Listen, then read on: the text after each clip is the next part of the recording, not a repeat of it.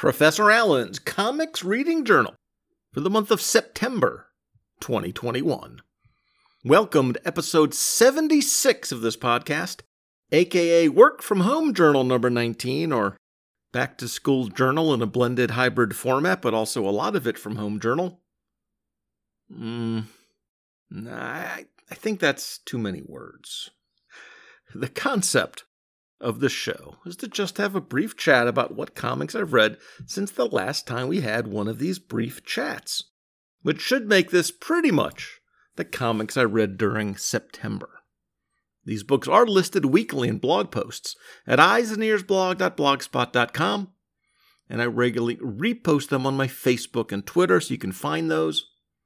But those posts aren't really spoilers for the podcast, since those are just lists and here, there's a little more review, a little more critique, a little more discussion. But first, a little feedback.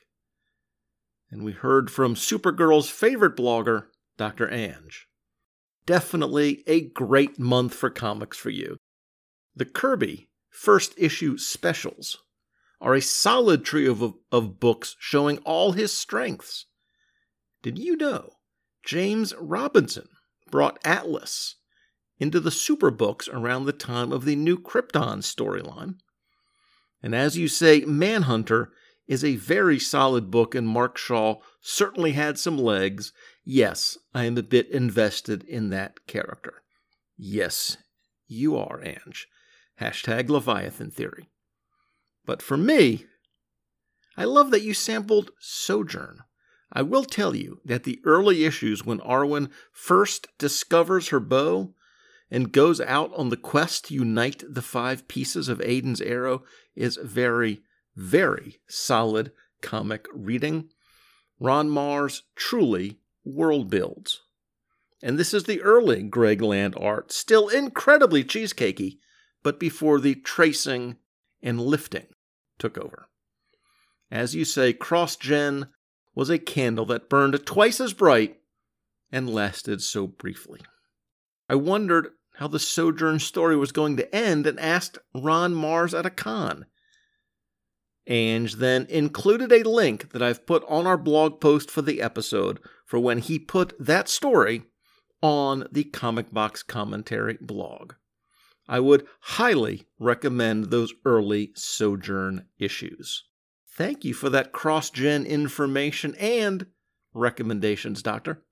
Yes, as I flipped through each book or saw each house ad, I kept thinking about all that talent and all that cash that they were burning through. And Doc Strange, aka Billy D, also commented, calling it a good episode that helped his morning commute. Thank you for that, Billy. And Ed Moore from the Boom Addiction podcast, where he and Chris Parton have talked about all the issues of the many deaths of Layla Starr, wrote in to let me know that on the release day of last episode, the last issue of that series had also been released. More on that later in the episode. And from Sir of the Upstate of the Excellent Earth Destruction Directive podcast. Professor Allen wanted to drop you a quick line to say that I enjoyed your August installment of the Comics Reading Journal, as I do every episode. I especially dug all of the Jack Kirby comics you discussed as part of honoring the late King of Comics. You mentioned two Kirby books that I want to note. The first is Forever People, which has been a personal favorite of mine since I first read the old Grayscale Collected Edition about 15 years ago. Often I hear the Forever People dismissed as the weakest of the Fourth World titles, and while that may or may not be true, these offbeat adventures just clicked with me. My favorite is issue number three, the introduction of Glorious Godfrey and his Justifiers. That issue with Godfrey preaching anti life to the thunderous applause of a willingly complicit populist, has plenty of bombast, but also is chilling in Kirby's depiction of the power of fear and hate. Not every issue hits that high mark, but that one always stands out to me. The second comic I wanted to mention was First Issue Special featuring Atlas. This is one of the favorite one shot comics in my collection. I was introduced to Atlas from his return as a Superman villain under the pen of James Robinson and the coming of Atlas, part of the new Krypton storyline. Okay, I get it, listeners. I need to read some of the new Krypton storyline. First issue special one is reprinted in the Coming of Atlas collection, and I later found the actual issue as well of all the short lived concepts which came from DC, Marvel, and others in the 1970s. The one which I most would have liked to see was more of Kirby's Atlas. Just a fantastically crazy sword and sorcery story, perfectly suited to Jack Kirby's wild world building and beautifully ugly art. I even covered it on an episode of Back to the Bins. Looking forward to more sword and sorcery in September for hashtag Fantasy Comics Month and everything else as well. Sir Luke. Thank you, Luke. Always appreciate the effort that you put into your comments. And I've learned that if my feedbackers could be Luke, Ange, Martin, Michael Bailey, Billy D, Ed Moore. Of that crew, if I get two who comment independently on the same thing, like Atlas in this case, that is something I should pay attention to. So, again, thank you for that. Uh, social media support for last episode came from Dave's Hero Comics blog, Karen from Between the Pages, Chris Lydon, Evan Bevins, Robert Ludwig, the most sane man among us, Sir Iowa's Joe Crawford of the new 21st Century Boys podcast, King Dinosaur, Herman from the Long Box of Darkness, Charlton Hero, The Telltale Mind, Kirk Spencer, Big Five Army, Mark Radulich, Ryan Baldoff, Matthew Lance, About Superman, Captain Chili, Mike from Comics in the Golden Age, Max from the Weird War podcast, Gene Hendricks from Two True Freaks, and our reigning listeners of the year, the Sutherlands from the Rad Adventures Network. And now on to the books that I read last month. As I do on this show, I'm categorizing the books that I read, and first up, are issues that I read specifically for podcast appearances, the homework books. And we have none of those. That's what I get for getting ahead in my podcast prep. And comics I read for listening to podcast, mostly because of the DC Infinite app.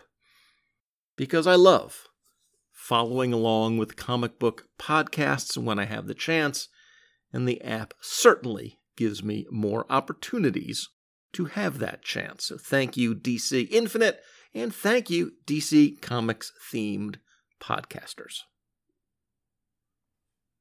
To listen to episode 51 of the Wonder Woman Warrior for Peace podcast, I went very old school and read Wonder Woman number 10 from the very first volume, that's right, from 1944. This was a full length, 40 plus page story about Wonder Woman thwarting an invasion of Earth by Saturn, ending with a peace treaty and trade relations between the planets. Appropriate.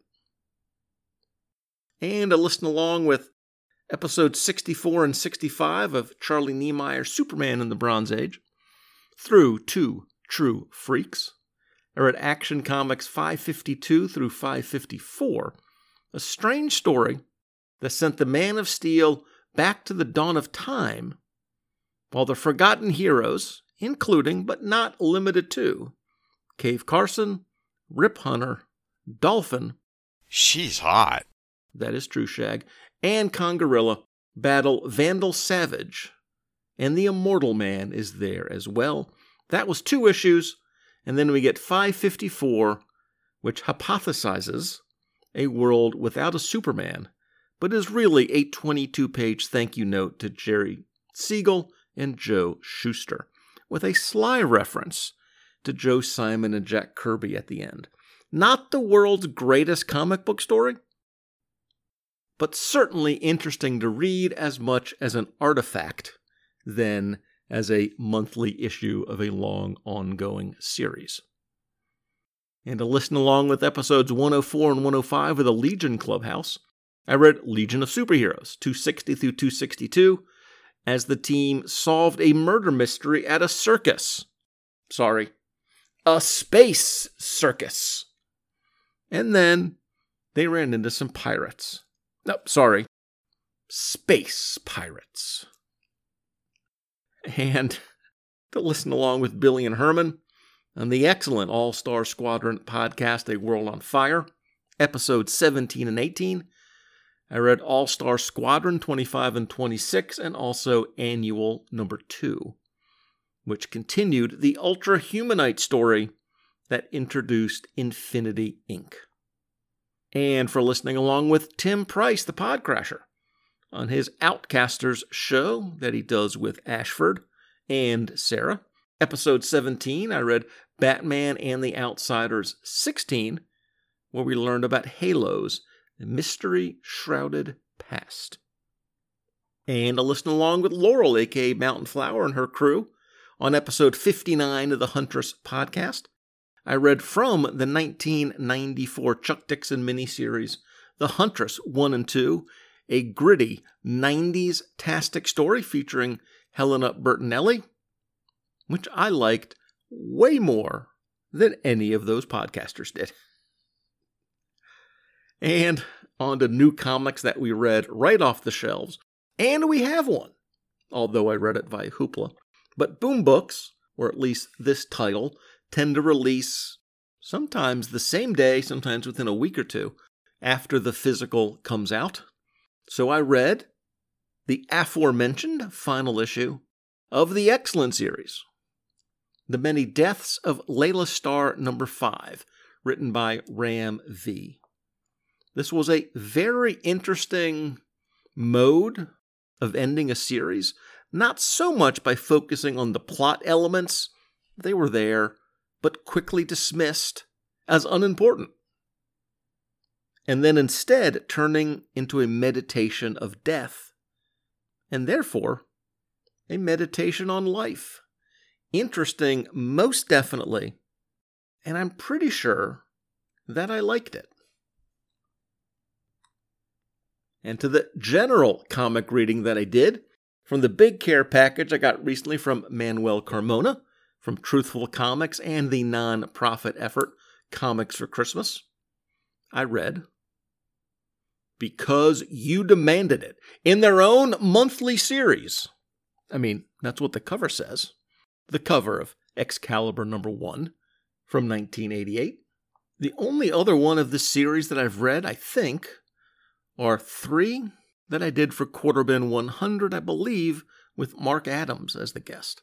But it was fun to read the first one Nightcrawler and Meggan and Captain Britain getting settled in, and they end up battling war wolves. And a battle for the cowl tie in, Gotham Gazette one shot from 2099. It bounced around from character to character, setting the stage and giving us the info as to where everyone was during that time frame. And as a tone setter, as a stage setter for an event, I think it worked. And from World's Greatest Comics, Black Friday, and various sales. I think this one cost me 50 cents. Marvel feature number 7, starring Red Sonja. In this one, the she devil with a sword has been employed to secure a specific ancient document. But a certain Cimmerian also wants that artifact, so we get some solid Conan on Sonja fighting a true battle of the barbarians with much, much drama. And from Hoopla, I found the last issue of a black and white Mike Baron and Paul Gulacy series, miniseries, that I've read in a very scattershot manner over the last year or so. But this one wrapped it all up The Grackle, number four. Again, wrapped everything up, in this storyline was a combo of big city politics, big city crime, how those two are related to each other, with a few quote unquote weird elements thrown in as well. It was a rough and tumble crime story, and I read it in such a disconnected manner over such a long period of time. Like I read the issues as I acquired them, which were out of order. I think maybe next year, when we do hashtag crime comics month, maybe I'll read the whole story again in order. And some kids' books that I read mostly from Sir Rob Lance's care packages and also some from Pulp Reality or Hoopla. I read Richie Rich Profits, number 19, Pep, 300, 346, and 349, Betty and Veronica, 176 and 218, Dell Comic Album 5, Treasure Chest of Fun and Fact, Volume 13, Number 1, Winnie the Pooh, Number 2, Archie Annual, Number 1, and Archie and Me, 24 and 85. The Dell comic deserves uh, a mention here, as it was from 1959. Manuel sent me this very falling apart comic featuring Woody Woodpecker, so thanks for providing me with that very old school issue.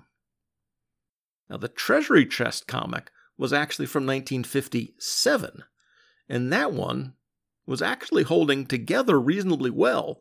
I mean, considering that I'm like eight years younger than that comic, let's just say my pages are not nearly as well preserved as this comic books were. And then, even older than both of those, although I read this one digitally, was Archie Annual number one from 1949. Lots of fun throwback stories with very strange character models.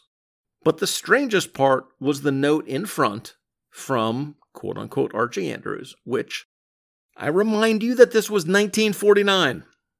Talked about how sometimes, quote, first editions have a value exceeding the price you pay. Often in the publishing business, the publisher himself asks readers for certain issues and offers to pay a premium price. So hold on to this magazine. One never knows. Now, to be fair, a copy of Archie Annual number one in any decent condition would probably be worth a good amount today. No, I didn't look it up. But I was legitimately surprised, shocked that speculation was mentioned and mildly encouraged among comic book fandom in an issue more than seven decades old. So while we ponder that, let's take a break here. And when we come back, we'll talk about graphic novels, trade paperbacks, long runs, and seasonal reading that I did during September.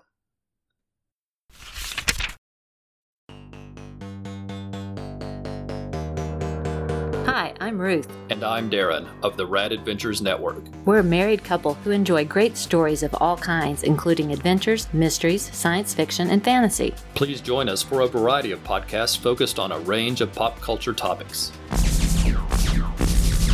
Trekker Talk is about 23rd century bounty hunter Mercy St. Clair from the comic Trekker by writer and artist Ron Randall. It's a blend of classic sci fi adventures and noir mysteries set in a retro future. Xenozoic Xenophiles is about the comic Xenozoic Tales by writer and artist Mark Schultz. It's a post apocalyptic adventure series filled with Cadillacs and dinosaurs. Warlord Worlds covers the many comics of writer and artist Mike Grell, including The Warlord, John Sable, Green Arrow, and the Legion of Superheroes. Sensational Sleuths, where we talk about favorite mystery novels, movies, and TV shows. Fantastic Fantasies, where we share our favorite fantasy films and books.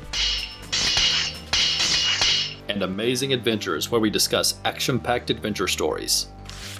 Listen on Podbean, iTunes, Stitcher, Google Play, and YouTube. And follow us on Facebook, Twitter, and Instagram. Or visit radadventuresnetwork.com to find all of our shows and links to our social media pages. That's RAD, R A D, which is short for Ruth and Darren.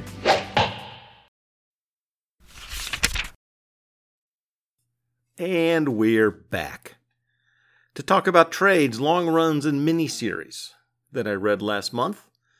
And as I talked about last time, every month we will have some type of seasonal reading, expanding from just beyond the holidays and war books and horror books. Bunch of us in the Twitter comics verse have assigned a comic genre to each month. Not superheroes, by the way, because every month is superhero month.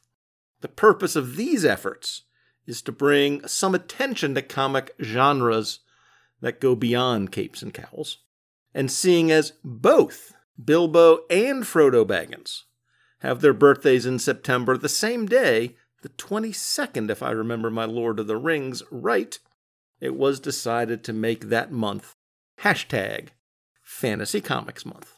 So, here in roughly alphabetical order are the fantasy comics that I read in September. Aria, number one from Avalon Studios through Image from 1999, which I picked up for a dime, I think. This is a dark fantasy, looking at the world of fairy tales in a dark, or in comics world, realistic way. The idea is that some of these types of characters, fairies and elves and magical royal houses, are still existent today. And that's not a new idea, but it's a good one. And I think I like the lead lady character in Aria. This one did only four issues, and I'd be interested in the other three if I ever found them for cheap. Now, the very first listener to send us stuff, way back when me and him were getting started, was Ron Sadowski, formerly Ron Just Ron, of the former podcast known formerly as Dinner for Geeks. And in that very first care package was a limited series that M read right away, but I just never got to. Until last month when I read Peter David and Esteban Maroto's Atlantis Chronicles 1 through 7. Told us sort of a long lost history of Atlantis, leading just up to the days of the heroes that we know. It is an epic history, each issue pretty much coming from the perspective of another historian or chronicler, as they're called, with back matter that explains how these hidden histories were discovered recently and the academic backgrounds thereof. It really was like reading a multi generational epic fantasy novel. I know that that multi generational epic fantasy novels are not necessarily the number one preferred literature for all comic book fans. But if you like that kind of novel, that kind of story, written by a pretty good, solid, experienced writer in Peter David, with some very pretty pictures to accompany it, Atlantis Chronicles is not a bad way to go. You know, we've talked about this genre definition that we're doing uh, each month and how some genres are not as clear cut as others, or to say it another way, some titles, certainly some stories, may fit into more than one category. We'll talk about where steampunk fits in, for example, in a few minutes. And I've saved many of my comics featuring a certain Cimmerian for next year when Adventure Comics Month rolls around. But a lot of my colleagues read his stories this month, and there are certainly enough magics and sorcerers and strange, unexplained phenomena and beings to legitimately qualify them here. And so, in solidarity, I read a book that Kirk Spencer recently sent in Conan the Barbarian 43 from 1974.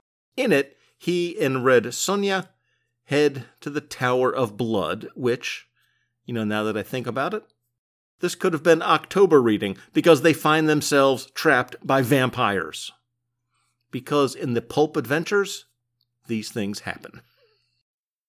And then one series that I read a good many years ago, back when I was getting back into comics 15 years ago or so, from trades in the library. And then we found a good bunch of them in a quarter box a number of years ago. So I figured that hashtag Fantasy Comics Month was a good reason to revisit a bit of Colleen Doran's excellent work, A Distant Soil 1 through 7.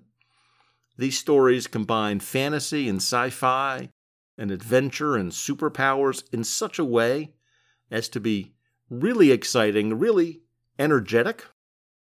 And this series goes just about everywhere, from the boring American suburbs to a sleek spaceship to King Arthur's realm of Avalon. The premise, and it's pretty good, is that these various doors pop up throughout time and space, giving the story, and giving Colleen Doran, reasons to write and draw stories in a range of settings, genres, and styles. I really like Doran. I put her up there with Wendy Pini and P. Craig Russell in terms of producing really beautiful comic art in the fantasy genre. And then there's a series that I started reading earlier this year, but once we landed on September as fantasy month, I put off wrapping it up until now.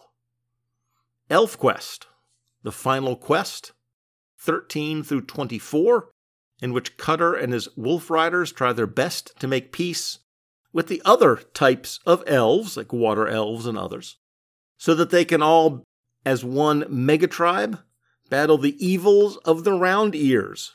That's us, by the way, and our high tech gunpowder powered weaponry. We meet the original Mother of Memory, and we see Cutter try to make peace with the King of Trolls. Because this was a series that was intended to wrap up a ton of storylines over the broad sweep of the ElfQuest history. We did get to things that I was unfamiliar with, because there's a lot of ElfQuest in the middle of the storyline that I haven't read. I kind of skipped to the end with this series but they do a pretty good job of explaining and introducing those elements. And, you know, when that happens, there's a, a delicate balance between over explaining, slowing the story down, especially when you have a specific ending coming up, specific number of issues, number of pages. And then the other side is not explaining enough. But for the times where stuff went over my head, I was enough entranced by the storyline and the characters to just go for the ride. And more often than not, it was totally worth it. The drama was there, important places to the elves were destroyed. Major characters died, some survived. There were losses, and there were certainly victories. There may eventually be stories beyond this. You know, the phrase final quest may end up being like the phrase farewell tour, to 60 something year old rock bands? There's always a chance, but in the wonderful pieces of prose at the end of issue 24, Wendy seemed pretty sure that they were done. And if this is the end, and it probably is, it worked, and overall, this series, the Pini's accomplishment with this title for four plus decades now, is an incredible achievement, ranking right up there with Cerebus and just a few other indie titles that have lasted this long and been this influential. Along the way, Em and I have picked up a weird assortment of miscellaneous fantasy books, usually for 25 cents, sometimes for 10, with the occasional big spending scenario of 50 cents. And some of what we picked up were from Michael Moorcock's world, including some Elric. So I supplemented what we had with Hoopla to read from First Comics Elric 1 through 6. I haven't read anything from this world, novels or comics, with the possible exception of one issue of Corum for an episode of Back to the Bins many years ago. And I have to say, this was a pretty cool world, different enough visually from most other fantasy worlds. And the roles of chaos and order, the various gods actually appearing to various people, all that set this apart from other similar stories. Yes, there is a quest, and yes, there are magical swords, and yes, there are dragons. But the weak, pale faced emperor hero was such a change of pace. That really makes for a unique story and world. The excellent fantasy artist P. Craig Russell does a lot of the work here, working with the almost as excellent Michael T. Gilbert. So it looks very, very weird, which is exactly how this story should look. Very enjoyable series, and there are many more comics in this world, and maybe in a year or so, if not before, I'll read some more in this world. I don't think I'm done with the Eternal Champion and Stormbringer the Sword. I mentioned steampunk before, and it can be a tricky subgenre because some of it is closer to sci fi, but another stream of steampunk is closer to fantasy, like this one. So the Gear Station 1, 2, and 4 from Image from 2000 pretty much counts right here. Two of these I got from the recent dime sale to go along with another one we purchased a few years back, probably for a quarter.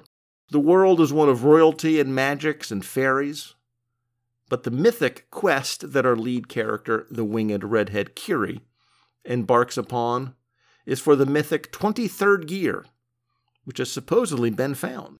Good drama, good fights, good heroes and villains, solid story. And the art has to be mentioned here as well as that was part of the marketing for this title, because the backgrounds were fully CGI, which was a new thing at the time. And this is definitely arresting, it's attention getting. There are mixed media aspects of the art, and that works for a genre that itself fits between the cracks of different genres. You could say steampunk itself is mixed media always, I have to say that I am a sucker for anything steampunk or steampunk adjacent. So I enjoyed this, but I admit that I went into it very strongly disposed to like a series like this.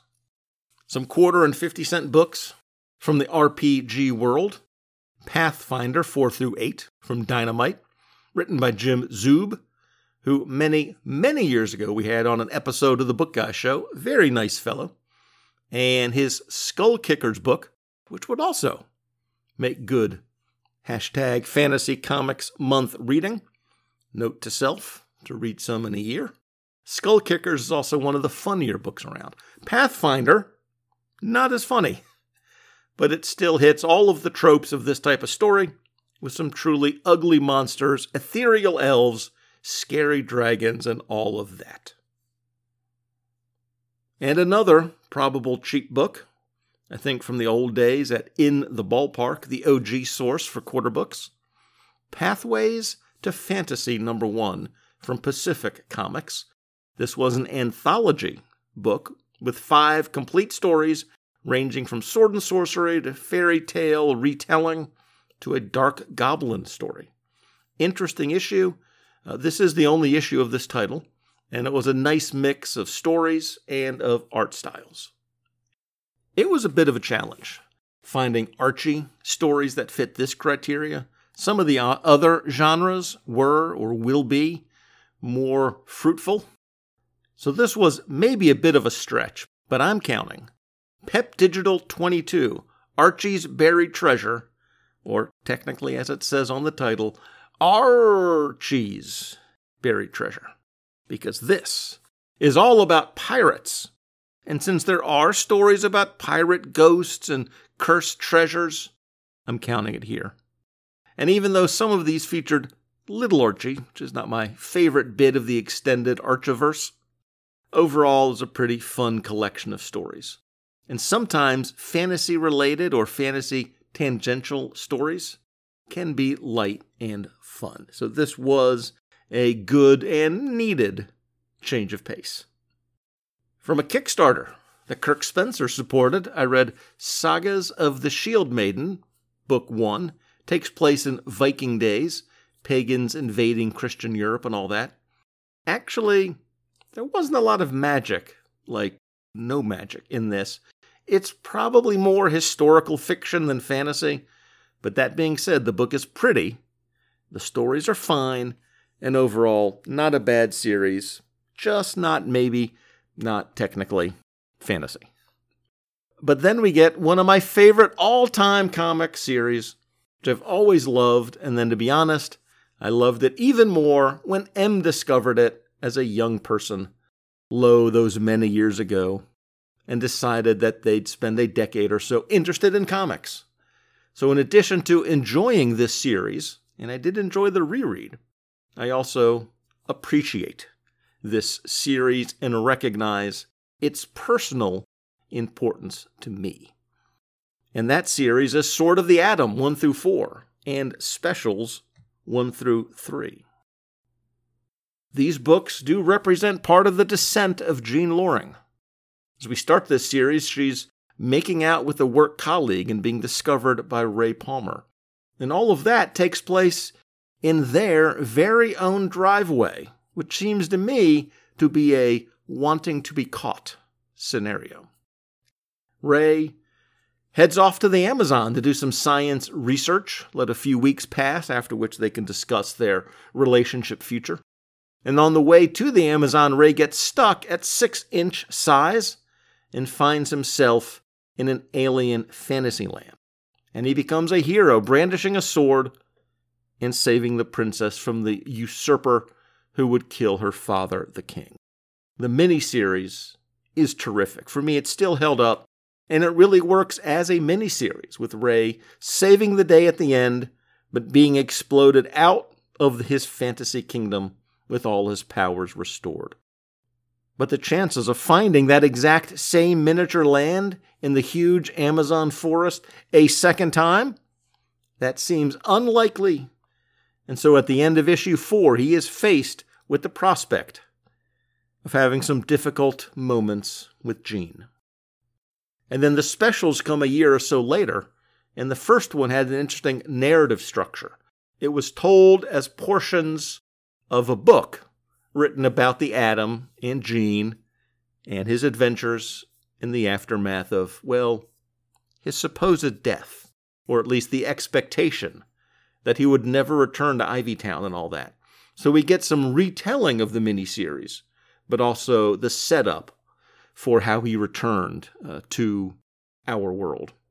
The second special was solid, a return to the land of Morlaidh, and a final resolution with Jean and Paul and all of that Ivy Town stuff. And then the third one, maybe it was the plot involving a deadly virus that turns people to zombies.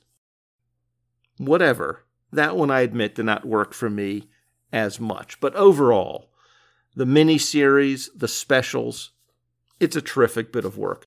I highly recommend it. Gil Kane, Jan Strnad, it's excellent work. And if you read the mini and the three specials, you get a full story beginning, middle, and end. Very enjoyable. Warlock 5, Book 2, Issue 5. This is a black and white manga style fantasy from Aircel from 1989. The concept is that five warlocks, each with their own unique and distinct magical power, have united to. Come on, try and guess. They've united to. That's right, to save the Earth. Because of the ongoing, long term, decompressed nature of this type of story, it's kind of tough to comment on the activity of a single issue. But I like the design elements of the characters, both the good guys and the bad guys. That much I can say. And, well, from Warlock, we have to go to Warlord, of course. And here we have right from the beginning first issue special 8, and then Warlord 1 through 10.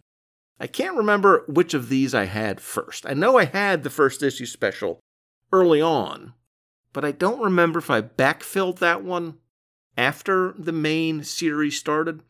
Either way, I was a fan of this character right from the early days and collected the whole thing, annuals and all. And then, when we moved from Virginia to Ohio as part of the cost saving, moving, because, you know, moving is expensive and paper is heavy. In 1999, I sold the entire run, although for a decent amount of money. I kept the first issue special, I remember that. And then I rebuilt about 80% of the Warlord titles since then, plus a few follow on Warlord titles, all from the quarter bins at the late lamented In the Ballpark store and a few other places since that location went kaput. And although I do have some beat up copies of the first year or two of stories, including a couple recently sent in by the kind and generous Kirk Spencer, thank you.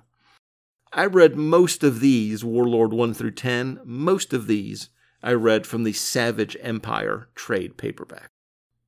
And I like how the Origins story did a good job of explaining the situation of the Hollow Earth, how Travis got there, and then quickly thrusting him into the political and warfare situation as well as introducing the female lead. And then we get the first few issues of the ongoing that expand that world and introduce Travis's eventual good buddy Machiste and a couple of exciting dinosaur fighting issues, as well as the obligatory fantasy trope of being captured, enslaved, and forced to fight as gladiators. We also add Mariah to the cast in these early days, and defeat, at least temporarily, the big bad of Deimos. Most of these early issues are one offs. That was the nature of comics in the late 1970s. And even though we haven't met the whole of the cast in these first 10 issues, no Morgan relatives, no Shakira yet, but still, you can see the world being built for the adventures to come. Now, I read these ones right after wrapping up the Sword of the Atom mini, and you can really see the similar structures that are happening there. I don't say that Mike Grell came up with the structure by any means, or that Gil Kane and Jan Strnad swiped it, but certainly they all utilized that same playbook when putting together their sword and sorcery tales, less than a decade from each other. But then again, it's also the John Carter playbook. So it's an old story structure, and it's one that's used often because it works. And again, I've said this a couple times already, I'm definitely thinking that next September might see some more of Travis Morgan and this title. Actually, I'm going to say definitely. Well, I have to say, in terms of quantity and quality, that was an exceedingly enjoyable month of seasonal reading. Next time, of course, will be a full range of scary comics for Halloween times. Do have a little bit of other comic book reading that I did uh, for the month. Manuel Carmona from Truthful Comics and in a care package recently, I mentioned that, made up of some pretty cheap comics, including Convergence Crime Syndicate 1 and 2. Em and I read about half the Convergence books the the miniseries when they came out, and since then I found a few others, but this one had slipped under the radar for me, so I was glad to read it. It's the Crime Syndicate of Earth 3 versus the Justice League 1 million. I like these mini matchups, these quick looks at teams or characters, long out of continuity. In this one, Superwoman is on death row, and even without their powers, the Syndicate mounts a breakout operation. And then as always happens at the end of issue one of a Convergence mini, things go crazy. I enjoyed most of these minis, and I'd say I enjoyed this one as well. Green Lantern 20, 21, 22, and 35 from the early 90s. Hal is looking to rebuild the Corps, and it doesn't go great. We have a lot of Boodikka in these issues, and every letterer's least favorite villain, Flicker. Kerning matters, everybody. And some interesting interactions with the Guardians and the Star Sapphires. Not the greatest GL stories ever, but they worked. DC Universe Online Legends 1 and 2 never played the MMORPG, which this is an expansion of, I guess. So I don't know what was happening in terms of this setup, but the Elseworlds aspects of this uh, were explained pretty quickly the Luthor versus Superman background, the Brainiac versus Luthor setup. And then after that, it made sense and started a pretty interesting story. Booster Gold, 13 and 37. These are from the aughts.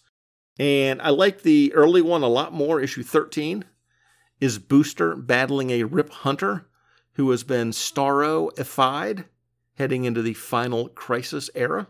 Adventurous and action packed, an all around solid book. 37 was fine, a humorous story by Giffen and DeMatteis.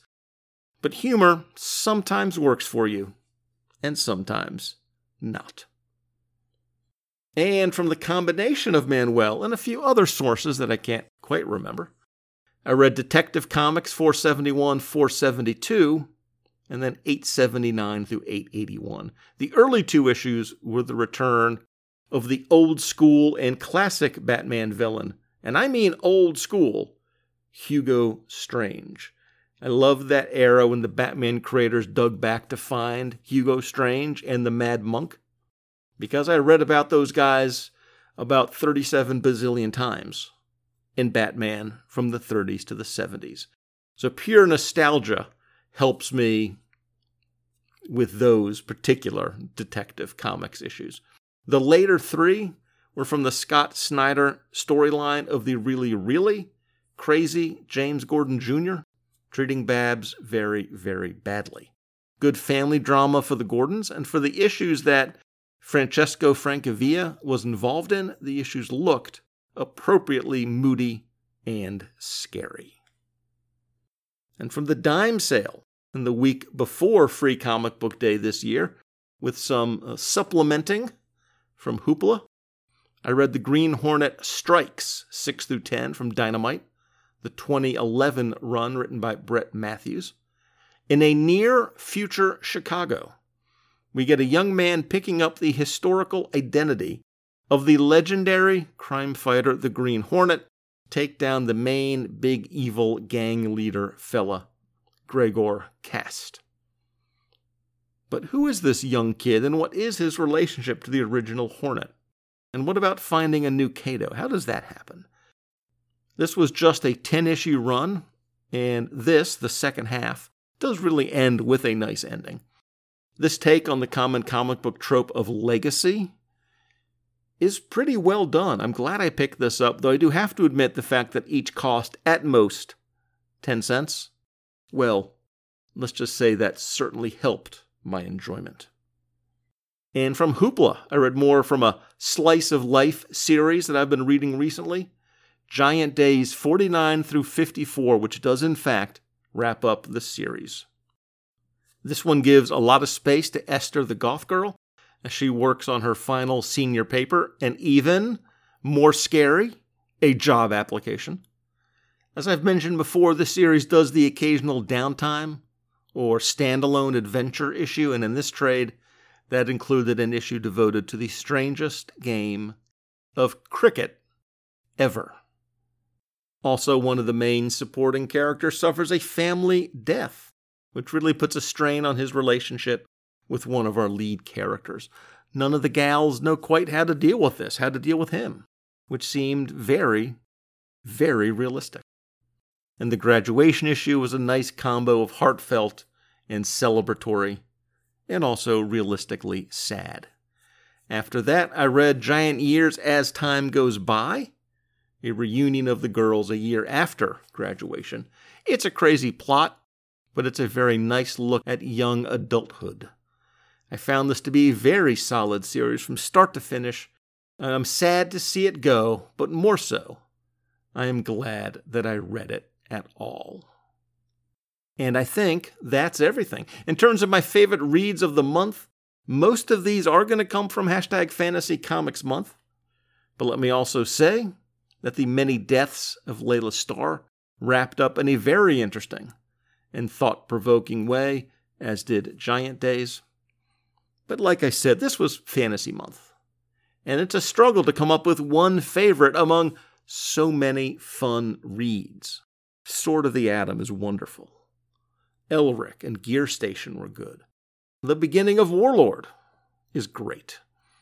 But in terms of my absolute favorite, I have to say the wrap up of ElfQuest was excellent. Both the story itself and the additional supplemental essays in the final issues. So I'm going with ElfQuest The Final Quest 24 as favorite read of the month. Next time, I'm not really sure what I'm going to be reading other than horror comics for October Halloween times. But other than that, who knows? But whatever I do end up reading, I will be here to talk about the books I read in October in an episode that ought to be out sometime in early November. Feel free to let me know what you think of this episode, what you think of any of these books that I mentioned. You can send that feedback via email, relativelygeeky at gmail.com, or as a comment on the Facebook and blog post for the episode. The blog is at relativelygeekypodcast.blogspot.com. You can follow the network on Twitter as relatively underscore geek. And of course, the network has its own page on Facebook as well. Come join us. All are welcome. Thanks for listening, and keep the pages turning.